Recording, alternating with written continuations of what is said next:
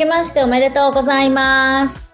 おめでとうございます。ミキです。みゆです。ハッピーインフィニティへようこそ。はご覧いただきありがとうございます。ーい、えー今日は1月1日ですね。ねえ、本当なんか気持ちすっきりで、もうはいワクワクしてるんですけれども。はい、そうですね。はい、じゃあ早速、えーっと今年も皆さんのなんか幸せの循環が回るようにお悩み相談の方から始めていきたいなと思うんですけれども、はい、はい、それでは今日も早速始めていきたいと思います。はい、えー本日のお悩みですね。まず一つ目が、えー匿名のそら豆さんから、えーいただいております。はい、えーご質問の方が、えー自分を100%信じたいのに思考が邪魔します。信じきるコツはありますか？っていうことなんですけれども、はい、ミキさんいかがでしょうかね、これについて。そうですね。これ私もすごく経験があります。なんかこの自分を信じるとか、こう叶うって信じるとか、なんかあの叶うと本当に信じきってその信じきった気持ちが強ければ強いほど現実化が早まるとか、まあ、引き寄せとかでもそういうふうに言いますけれどもこの信じるっていうところが多分一番難しいんだと思うんですよね。で私もすごくなんか信じるって言ってもなんか信じれないっていうかなんか本当に不安の方が大きくなってきてこう叶えたいことがあったとしてもなんかえ本当に叶うのかな大丈夫かなとかなんかあのこう結構現状とこの理想の間って必ずギャップがあるじゃないですかなりたい自分と今の自分の間のスペース隙間がありますよねそれをすごく叶えるために何ていうかこのギャップを埋める方法がわからないのでなのでそういったところも結構不安の要素になったりしてどういうふうにしてこうこのこんなにギャップがあるのになんかちょっと本当に叶うのかなって思うくらいなのにどうやってこれをこう信じきったらいいのかなっていうのはすごく私の中でも課題でもあったんですよね。はい。で、まあちょっと今すごくあの感じることはなんですけどもいろんなまあ体験とかをしてきたりしてすごく感じることはこのまあ信じきるのもステップがあるなっていうふうに思うんですね。でステップっていうのはなんかまず自分自身がこの、まあ、例えばか叶えたい未来とかがあったとしますよね。えー叶えたい未来があって例えばそら豆さんが叶えたい未来がありますよね。その未来があるんですけどもそこと今の自分の現状との間のギャップにすごくあのこの思考の邪魔が入る隙間があると思うんですね。無理かもとかなんかまだ遠そうだなとか。でそういう時ってこの中間ゴールみたいなところがすごくあの必要かなっていうふうに思ってこのいこうギャップですね下から見てるとすごい遠くに見えるんですけれども自分の身の回りに成功事例がたくさんあるとそれが割とすごくイメージしやすくなってきたりするんですよね。なのでこうなりたい自分があったりとかこう叶えたい叶えたい自分叶えたい自分の状況があったりした場合とかは割とそれをもうすでに叶えている方とかそれがもううまくいっている状況にいる方とかそういう方と接したりとかそういう方の成功事例っていうのを自分にどんどんどんどんデータを入れて入れていくことですごく何て言うかあのもっとイメージが鮮明になってくると思うんですね。でそうすると割とあ私にもできるかもしれないとかそういう風な感じにだんだんだんだん自然になってあの思考がなってくると思うのでなのでまずデータを入れるってことですね成功事例の。でその成功事例のデータも何て言うか、まあ、一番いいのはそそういう人たちに実際に会うとか実際に接するとか実際にこうお付き合いできるような環境になんかするっていう生でですね。なんですけどもそれがまあ難しい場合はライブ配信とかでもいいので今だったら多分 YouTube とかでたくさんいらっしゃるじゃないですか自分がなんかこう憧れるような人がこう出てきて話してくれたりするのででライブ配信もありますし、まあ、そういうのを見てそういうその人からの雰囲気とか成功事例とかその人のなんか、えー生き方とかをこうちょっと自分に置き換えてみて体感してみたりとかバーチャルですね。バーチャルにこう体感してみたりあとなんかそれが難しい場合はそういう成功事例がたくさんある動画を見る。ライブとかが難しい場合は動画を見る。それも難しい場合は音声で聞くとかそれも難しい場合は本を読むみたいな感じで、えー、とこう情報量をどんどん増やしていってこの鮮明にしていくって感じですねこの自信の部分を。このなりたいなーの部分が今どうやってなれるかもわからないしすごい遠いし慣れ慣れてる人が身近にもいないからさらに遠く感じるっていうとこだと思うんですけどそれをあのもうちょっとイメージを鮮明にフォーカスを合わせるみたいな感じですね。写真で言うと。ぼんやりした写真がどんどんどんどん情報をたくさん得ていくことでくっきりかはっきりした写真の方が画素数が高いじゃないですか。画素数が低いあのデジタルカメラで撮るとぼやっとしてますけど画素数高いので撮ったらくっきりはっきりしてますよね。そんな感じで情報を増やすみたいな自分の中の成功事例の。それでだんだんだんだん割と自然にあなんか私にもできるかもとかでだんだんだんだん環境がやっぱり変わったり自分に入れる情報が変わるとあの周りも全部変わってくるので自分に入る情報が変わると自分が考えることが変わってきてそうするとなんか自然とあもしかして自分もできるのかなみたいな風に思ってきたりできるかなと思うのであのそういう感じであのなていうか成功事例っていうのをこう入れていくっていうのがいいかなと思います。はい、うん、うん、いやすごいなんか共感です。本当にでもそうだと思います。やっぱり結局そのなんだろう自信の反対は不安だと思うんですけど、うん、あのやっぱりその見えないとねこううん不安な部分はあると思うのでやっぱり本当そういう、ね、自分のなりたい状態になってる方をいてこうくっきりさせるっていうのはやっぱり自信、うん、安心自信みたいな感じでつながっていきますし、うん、うん、その中間ゴールっていうのもなんかあの気持ちが楽になりますよね。うんそうですねそうですね。うん、あありがとうございます。ありがとうございます。はい、とっても素敵な質問でした。ありがとうございます。ますはい、では次の質問なんですけれども、えーと、こちらはさやかさんからの質問で、過去のトラウマがフラッシュバックする時の解決法を教えてくださいっていうことなんですけれども、みおさん、こちらいかがですか？そうですね、まあ、トラウマってね、やっぱなかなか離れないなって思うところはあると思うんですけれども、私がまあ今の時点で思うのは、うんまあ、やっぱりそうだな、まあ、トラウマっていうのはそのその現象、まあ、何か過去にあった現象が、まあ、トラウマとなってそれが今またそれが、まあ、また起きたらどうしようとか、まあ、そういうふうに思うことがトラウマだと思うんですけれども、まあ、やっぱり一番いいのはあの、まあ、対策を考えるとかもうあのそれこそ安心するっていうことですね。過去はこれでこういうことでこんなことが起きたかもしれないけど今はもう大丈夫っていうふうに思えるようになればあのそこはねトラウマにこう縛られなくなると思うんですよね。うんうんうんまあ、なのでそうですね、まあ、例えば一つの例に挙げると何かこう人間関係でトラウマがあったとしますよね。前はこうこんなことがあったからまた同じようなことをされたらどうしようとか思った時にでも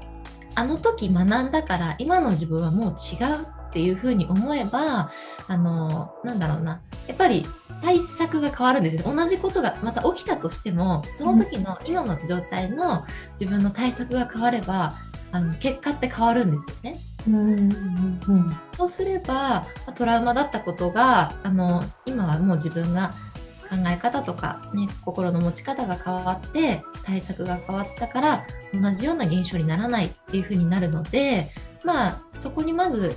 安心感を持っていただきたいなっていうふうに思うんですよね。うん。そうですね。やっぱりトラウマのその現象って結構あのやっぱり学ぶべくして起きている場合もあのあったりするので、そういうふうに考えるとあのこれのおかげで学んだから私はもう学んであの同じことにはならないっていうふうに思えばまたそれはそれでねあの少し安心にはなるかなと思うので、うん、あまりこう、ね、怖がらない方がいいかなと思うのでなるべく自分に本当それこそ自信を持って安心する方にフォーカスするっていうことですね。うん、うん、あともう一つ私が思うのはあの自分の中でもうトラウマに縛られないっていう風に決めちゃうんですよね。うんやっぱり自分で自分の世界を作っているのであのなんとなくこうトラウマに縛られちゃってる自分っていう世界を自分で決めちゃってるところもあのねもちろんいろんな思いがあるので、うん、あのけれどもでもそう思っちゃってる部分があったりするのであのもう大丈夫だ私はあそこで経験したからもうそういう辛い思いからもう解き放たれたもう新しい自分だっていうふうに思うだけでも気持ちが楽になると思うので、うん、ぜひねそんな風に考えていただくといいんじゃないかななんていうふうには思います。なるほどそうですね。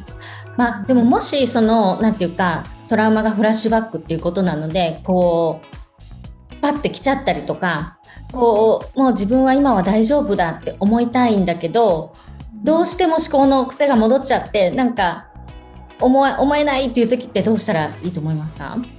そうですね。私がうんよくおすすめしているのはやっぱりトラウマって過去のことになるのでなるべくそういう時はちょっと一旦未来志向になってみるっていうのがまず一つの対策なんですよね。そう。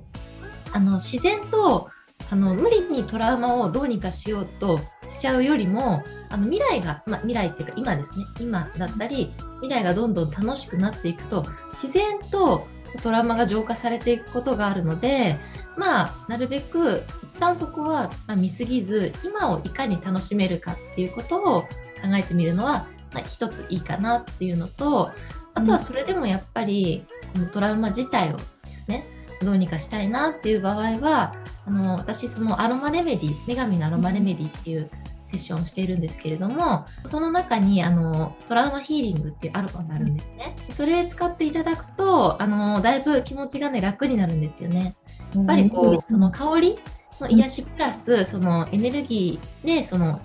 癒しというか浄化みたいな作用も入っているので、まあ、そこでプラスで出してあげるといいかななんていうふうにも思いますね。うんなるほどそうですね。じゃあ自分で難しい場合はこういろんなツールとかを使ってみたりとか。うん、そうです、うん、いいと思います。あのそうやっぱり自分の考えだけであのどうにかしようとするのって結構難しいんですよね。難しいですよね。うん、そうなんですよ。なので本当にそういう、まあ、香りが好きだったら、まあ、アロマとかフラワーレメディとかねいろいろあると思うんですけれども、まあ、そういうのを使っていただくか、まあ、あとは本当にあのお話誰かとセッションをしたりお話をしたりして、うん、あの少しずつそこを癒していくっていう作業をしていくのもいいかなっていうふうに思いますね。あそうですねこの出すっていうのはやっぱすごいあの大大事というかリリースになりますよね。うん、そうですね、うん、そう大事なんですよね。うんそうですね貯めちゃうとどうしても。うん、そううんそこで生きちゃってるっていうか。うん、そうなんですよ。うんうん前にまさにあの私そのセッションちょっとお試しのセッションだったんですけどあのどうしてもトラウマがフラッシュバックしてしまいますっていうご相談まさに受けたことがあったんですね。でその方の場合はですけどあのいろいろちょっとお話をしただけでやっぱりこういろいろ気持ちが出たんですよね。こういうこと感じちゃう、ああいうこと感じちゃうっていう、うそういうお話をした後にどんなこと楽しいですか？みたいな話をしてたらなんかその方はこうアニメ？何か好きなアニメがあってみたいでこのアニメが好きですなんてお話をして結構楽しくセッションが終われたんですよね。はいはい、そしたら次の日にもうあれだけフラッシュバックしていた音が、うん、あのその自分の好きなアニメのその音楽に変わったんですっていうふうにメッセージ。がて、うん、その時にあすごく嬉しいなと思って。うん。まさに振り返ってみるとその時のセッションは何したかっていうとまずその自分のトラウマを話す手放すですね、うん、でそして自分の楽しいことって何だろうっていうのを自分の中にまあもともとねもう感じてるものをさらに確認してこう取り入れるというか。うんとね、本当にもうその方は結構長いことそのフラッシュバック悩んでたらしいんですけれども、うん、まあね、本当まさかその次の日にメッセージすぐいただけるなんて思わなかったんですけど、うん、そういうねあのお声をいただいたのですごいね嬉しかったです私も。やっぱり出すって大事ですね。大事ですね、本当に。うん、なので本当ねその、まあ、出すことと楽しいこと両方ともねあの、うん、見ていくっていうのはいいかななんていうふうに思いますね。うん、はい、そうですね。本当私も共感します。うん、はい、ありがとうございます。はい。はい。とても素敵な質問ありがとうございました。さやかさんですね。ありがとうございます。はい。ハッピーインフィニティでは皆さんからのお悩みを受け付けています。えー、概要欄の方にお悩みのフォームがあるので、ぜひあのお悩みの方をあの送ってください。そうしましたら、あの、採用させていただいた方のお悩みをこの番組で取り上げて回答させていただきたいと思います。はい、よろしくお願いします。よろしくお願いします。はい、それとですね、今後ともこう皆さんがより良い人生、ハッピーがいっぱいになっていくような配信を、えミキさんと私の方でしていきますので、ぜひとも、えチャンネル登録の方もよろしくお願いいたします。よろしくお願いいたします。はい。またね、今回の動画がこういいねなんて思っていただいたら、あのグッドボタンの方も押していただけますと嬉しく思います。はい。はい。ありがとうございました。ありがとうございました。とってもいい質問でした。ありがとうございます。はい。ということで、えー、今回は1月1日の新年スペシャルということなんですけれども、えー、トラウマとですね、思考のことについて、えー、お話をしてみました。はい。あの、新年始まったんですけど、みゆさん、今年はどんな年にしたいですか？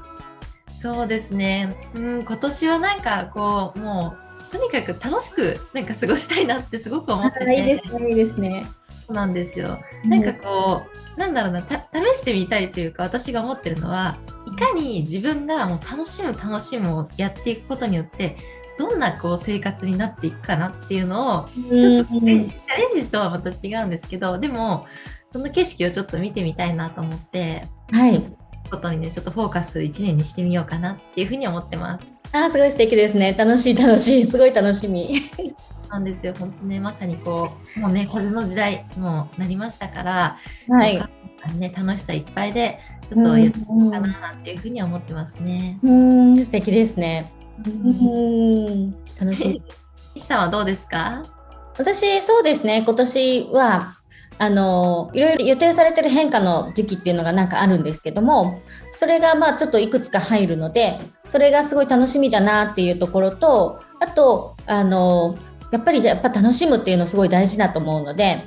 うん、楽しみたいなって思いますね。すごい楽しんで、楽しみながら、こうやりたいこともやりながら、楽しみながら、あと、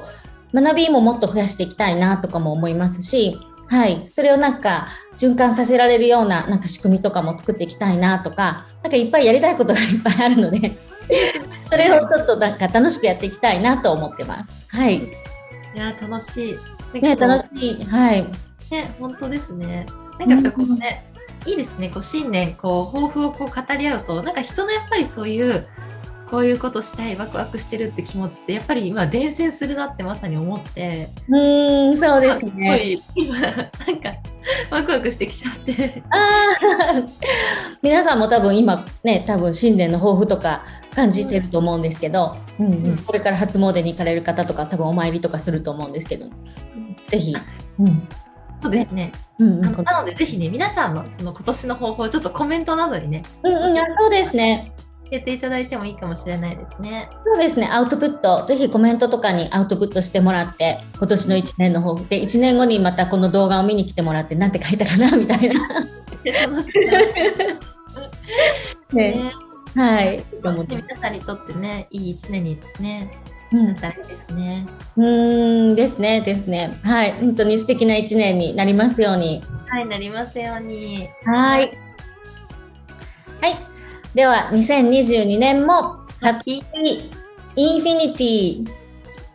ありがとうございました。ありがとうございました。良い新年を。はい。今年もよろしくお願いします。よろしくお願いします。